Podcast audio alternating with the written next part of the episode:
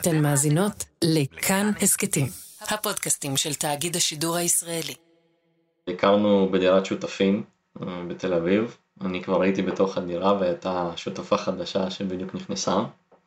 ומפה לשם... אה, ארבע שנים? חמש שנים? ארבע שנים, לא, לא, נראה לי, משהו כזה. שירה ואלכס גרים ברמת גן. הוא מהנדס תוכנה, היא סטודנטית לפסיכולוגיה ומדעי הקוגניציה, ומובטלת קורונה. בקיץ האחרון, אחרי ארבע שנות חברות, בערך, אלכס הציע לשירה נישואים. סידרתי כזה את החדר יפה כזה, אה, בצורה של חלל, כאילו שמתי כוכבים למעלה והדפסתי איזה פוסטר ענק של ירח, ושמתי אותו לרצפה, כאילו פוסטר ממש גדול כזה, ואז כאילו הצעתי לה על הירח. רוצה להגיד למה?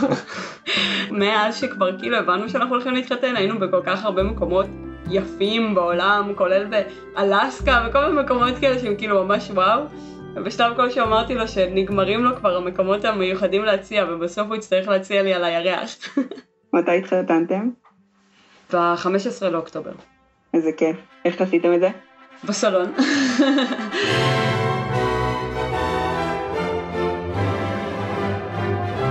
היי, אני מיכל רשף ואתם על עוד יום, הסכת האקטואליה מבית תאגיד השידור הישראלי. הפעם אנחנו רוצות ורוצים לספר לכם על הצ'יטים של הנישואים בישראל. אז אנחנו כבר יודעים שאפשר להתחתן בחו"ל בלי הרבנות, אבל לאחרונה גילינו שאפשר לעשות את זה גם בלי לצאת מגבולות המדינה. וכל זה קורה מתחת לאף של שר הפנים אריה דרעי. האם הוא יכול לעצור את זה?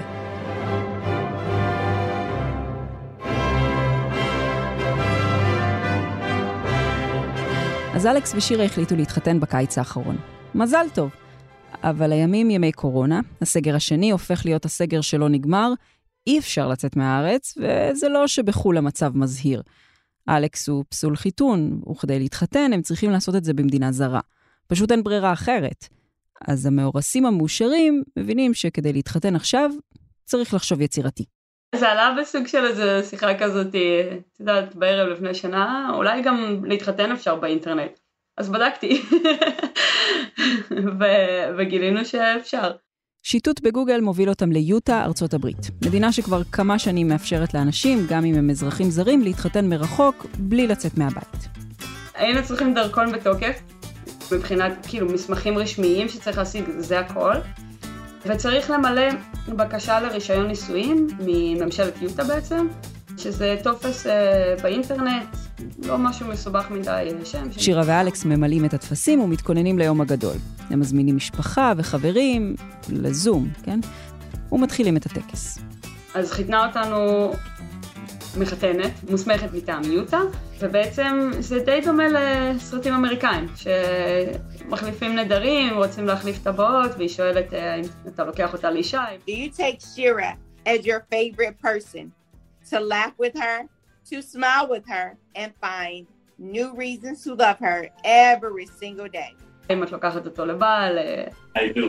I do, I do, ומכריזים, אה, הכריזה עלינו כנשואים ואמרה שאנחנו יכולים להתנשק, זה היה מאוד uh, סרט אמריקאי כזה.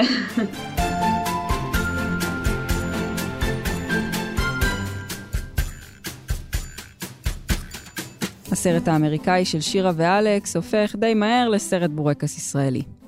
אחרי החתונה הם מגיעים למשרד הפנים להירשם כנשואים, זה מה שצריך לעשות, לפי חוק, אם התחתנת בחו"ל. הצגנו את התעודה, נתנו לנו את הטפסים, והפקידה התחילה להגיד שמשהו מוזר להם התאריך. אה, היא אמרה, אבל שום דבר לא יכול להיות, אף אחד מהתאריכים האלה, כי היא רואה במחשב שבכלל לא יצאנו מהארץ. התחלנו להסביר אה, שבעצם התחתנו בלי לצאת מהארץ, ושזה חוקי ביוטה, וש... והתחלנו להסביר את כל התהליך. אה, היא לא ידעה מה לעשות, היא הייתה מאוד מבולבלת, היא קראה שם לכמה אנשים, ובסוף הם החליטו להעביר את זה לבדיקה. אבל בואו נעצור רגע ונסביר. החוק בישראל מכיר רק בנישואים דתיים, כאלה שנערכו בידי רב, כומר או כל סמכות דתית אחרת. נישואים אזרחיים, פשוט אין דבר כזה. אבל בעבר, בג"ץ קבע שהמדינה צריכה לרשום אזרחים כנשואים אם הם התחתנו בחו"ל. זה פסק דין שניתן בשנות ה-60, בשנת 63. פרשה מאוד מפורסמת למי שלומד משפטים, פונק שלזינגר היא נקראת.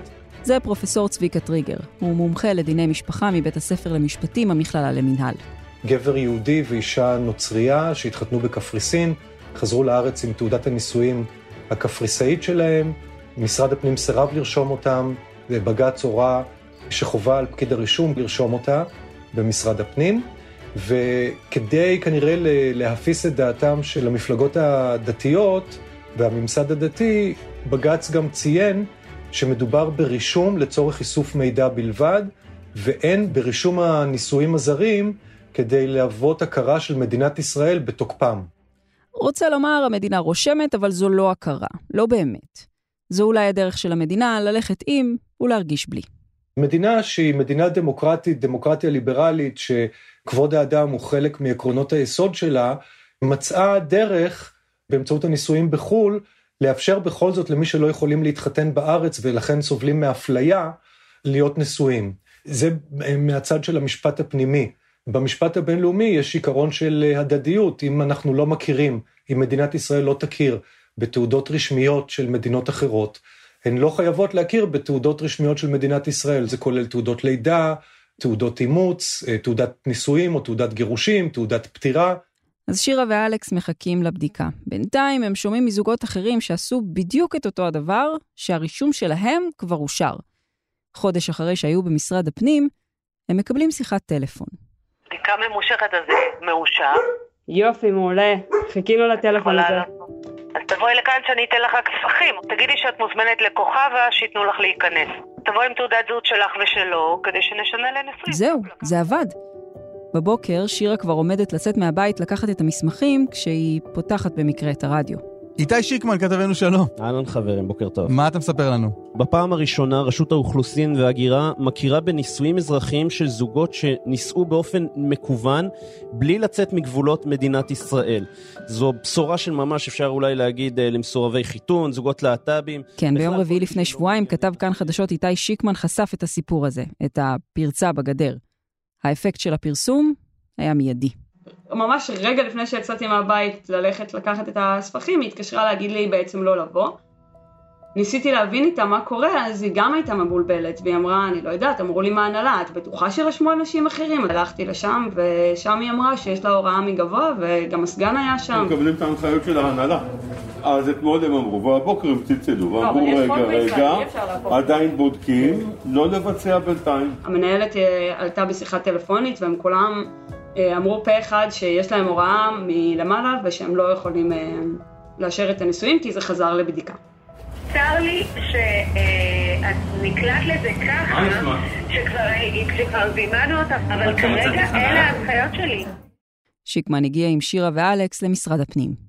כן, אז אנחנו היינו אמורים ללוות את שירה כשהיא מקבלת את הספח המיוחל בסניף של רשות האוכלוסין, והאמת כבר קיבלנו את האישור מהדוברות להיכנס ולצלם ממש בתוך הסניף, יום חגיגי לפחות בשביל שירה אה, ובן זוגה, אלא שמהר מאוד אני הבנתי שהשר דרעי נחשף לפרסום שלנו, הוא מיהר להתערב, והוא הוריד הוראה לעצור את התהליך הזה, וזה מה שהרגשנו שקורה בסניף. זמן קצר אחרי זה, כשאנחנו כבר בפנים, יוצאת הודעה לתקשורת מהלשכה של השר. לדבריו, הסוגיה טרם הוצגה לדרג הניהולי והמשפטי ברשות האוכלוסין וההגירה, ולא עצמו, ולכן הורה לעצור לפי שעה את הטיפול בבקשות האלה. אבל מה בעצם הייתה הבעיה של הפקידים במשרד הפנים? מה הם אמרו? צריך להבין שפקידי האוכלוסין לא ממש נתקלו בעבר באנשים שעשו חתונה כזאת, אזרחית, בחו"ל, בלי שהדרכון שלהם מוכתם, משמע בלי שהם יוצאים מהארץ. לכן שירה חיכתה וגם זוגות נוספים חיכו שבועות ארוכים. בדיקה מעמיקה שכללה בירור גם עם הקונסוליה הישראלית בשיקגו, אישרה את מה שהם בעצם כבר ידעו. הליך הנישואים ביוטה חוקי לחלוטין. לרשות אין ברירה, הם חייבים לרשום אותם כנשואים. היום הטענה היא שבנישואים צריכים להיות נוכחים פיזית החתן והכלה, או הכלה והכלה, או החתן והחתן, ומכיוון שהתחתנו באמצעים טכנולוגיים, אה, העותרים שעליהם אנחנו מדברים היום, הם לא נכחו פיזית, אלא באמצעות אה, שידור מרחוק, ולכן זה לא טקס שצריך להכיר בו. והנה טוויסט בעלילה. זו לא הייתה הפעם הראשונה שמשרד הפנים נתקל במצב כזה. האמת היא שהם כבר רשמו וקיבלו חתונות שנערכו מרחוק בעבר. בשנות ה-70, ה-80 וה-90, זוגות שהתחתנו כאמור במדינות בדרום אמריקה, כמו מקסיקו, פרגוואי, אל סלבדור, אלו מדינות שמאפשרות להתחתן באמצעות מיופה כוח, כלומר, חותמים על ייפוי כוח למישהו שנמצא שם, והוא זה שמתחתן בשמי, ואני מקבל בדואר את תעודת הנישואים. אז אם אישרו את זה, על אחת כמה וכמה שכשיש טקס שהחתן והכלה נוכחים בו אמנם בזום, אבל הם עושים את זה בעצמם, לא באמצעות מיופה כוח, אה, אה, כמו, כמו במקרה של הנישואים ביוטה, על אחת כמה וכמה שהמקרה הזה צריך להיות מקרה שבו ירשמו את הנישואים בארץ. אז אני אה, חושב שהסיבות הן לא סיבות משפטיות, הן אולי סיבות מחוץ לעולם המשפט. טוב, ההחלטה של דרעי ממש לא מפתיעה. דקות, ממש דקות, אחרי הפרסום המקורי שלנו, עלו אייטמים מאוד לא מחמיאים באתרים החרדיים. נגיד, אני אתן לך אה, דוגמה אחת מכותרת של אתר חרדים 10, והכותרת הולכת כך: במשרד של דרעי הוכרו נישואים אזרחיים בזום בלי לצאת מישראל. ואת יכולה להבין שמבחינת יושב ראש ש"ס, מהלך כזה רגע לפני בחירות הוא הרסני. אז עכשיו שירה ואלכס פשוט תקועים. הם כבר התחתנו, הם לא יכולים להתחתן שוב במדינה אחרת, ומשרד הפנים כאן לא מכיר בנישואים שלהם. לפחות לא עכשיו. מה עושים? התחיל להיות ברור שצריך לעשות כאן איזשהו צעד אה, משפטי, שצריכה להיות איזו, איזושהי פעולה. ואז באמת אה, התאגדנו... כן, אז שמונה אנשים, בעצם ארבעה זוגות, עתרו לבג"ץ על ההחלטה באמצעות עורך הדין ולאד פינקלשטיין. שירה, אגב, היא העותרת הראשונה, לכן הבג"ץ קרוי על שמה חופש נגד שר הפנים. כן, שם המשפחה של שירה הוא חופש, שמחייב משהו. כן, הטענות של הזוגות אגב לא נכנסות לענייני זכויות אדם, אלא לחוק היבש של הרישום הסטטיסטי. פקיד האוכלוסין, הם אומרים, חייב לרשום אותם, כי הם נשואים באופן חוקי בחתונה שנערכה במדינה זרה. אגב, השופט עוזי פוגלמן מבית המשפט העליון הורה לשר הפנים ולרשות האוכלוסין להשיב לעתירה תוך חודש ימים. אני לא רואה סיבה, אם אנחנו הולכים על אה, לוגיקה של קל וחומר, כן, שאם אה, נישואים שאני לא מופיע בהם בכלל נרשמו, אז למה שלא יופיעו נישואים שהופעתי בהם באמצעות טכנולוגיה, באמצעות תוכנת אה, זום או תוכנה אחרת? כל עוד הנישואים כמובן חוקיים ותופסים לפי המדינה שבה הם נערכים.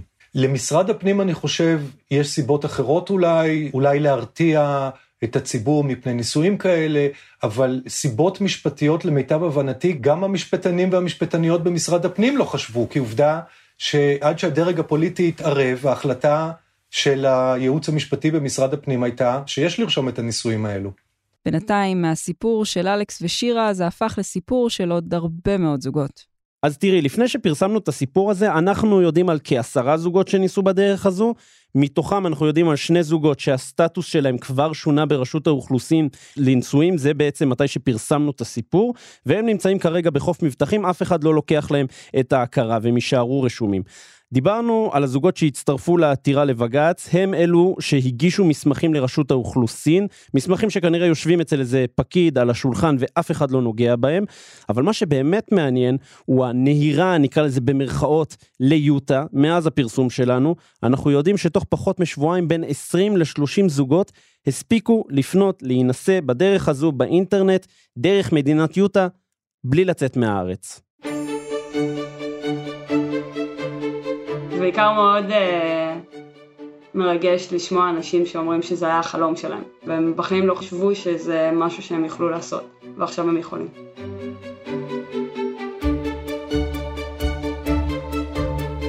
הפסיקה של בג"ץ תכריע אם שירה ואלכס יהיו נשואים גם בתעודת הזהות. אבל יש כאן החלטה דרמטית גם להמשך. נישואים אזרחיים היו עד עכשיו נחלתם של פריבילגים, כאלה שיכלו להרשות לעצמם את החופש מהעבודה, את עלויות הטיסה, המלון והחתונה עצמה. אבל עכשיו, כשלא צריך לצאת מהבית, האפשרות הזו נגישה לכולם.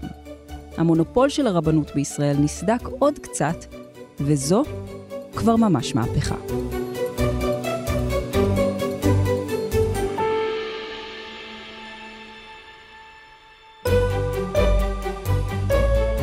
האזנתם לפרק של עוד יום. הפקתי את הפרק יחד עם איתי שיקמן, שגם חשף את הסיפור הזה. ערכו אותו דניאל אופיר וניר גורלי. עיצוב פסקול רחל רפאלי. ציור בהפקה, הדר רשתי ושחק פאר. אם אהבתם את הפרק או יש לכם הערות על מה שאמרנו, אתם מוזמנים ומוזמנות לכתוב בקבוצת הפודקאסטים שלנו כאן הסכתים. תוכלו לכתוב גם בדף של כאן חדשות בפייסבוק, או בחשבון שלי, מיכל רשף, בפייסבוק או בטוויטר. הסכתים נוספים מבית כאן חדשות תוכלו למצוא באפליקציית הפודקאסטים האהובה עליכם, באתר שלנו וגם בספוטיפיי. אני מיכל רשף, נשתמע.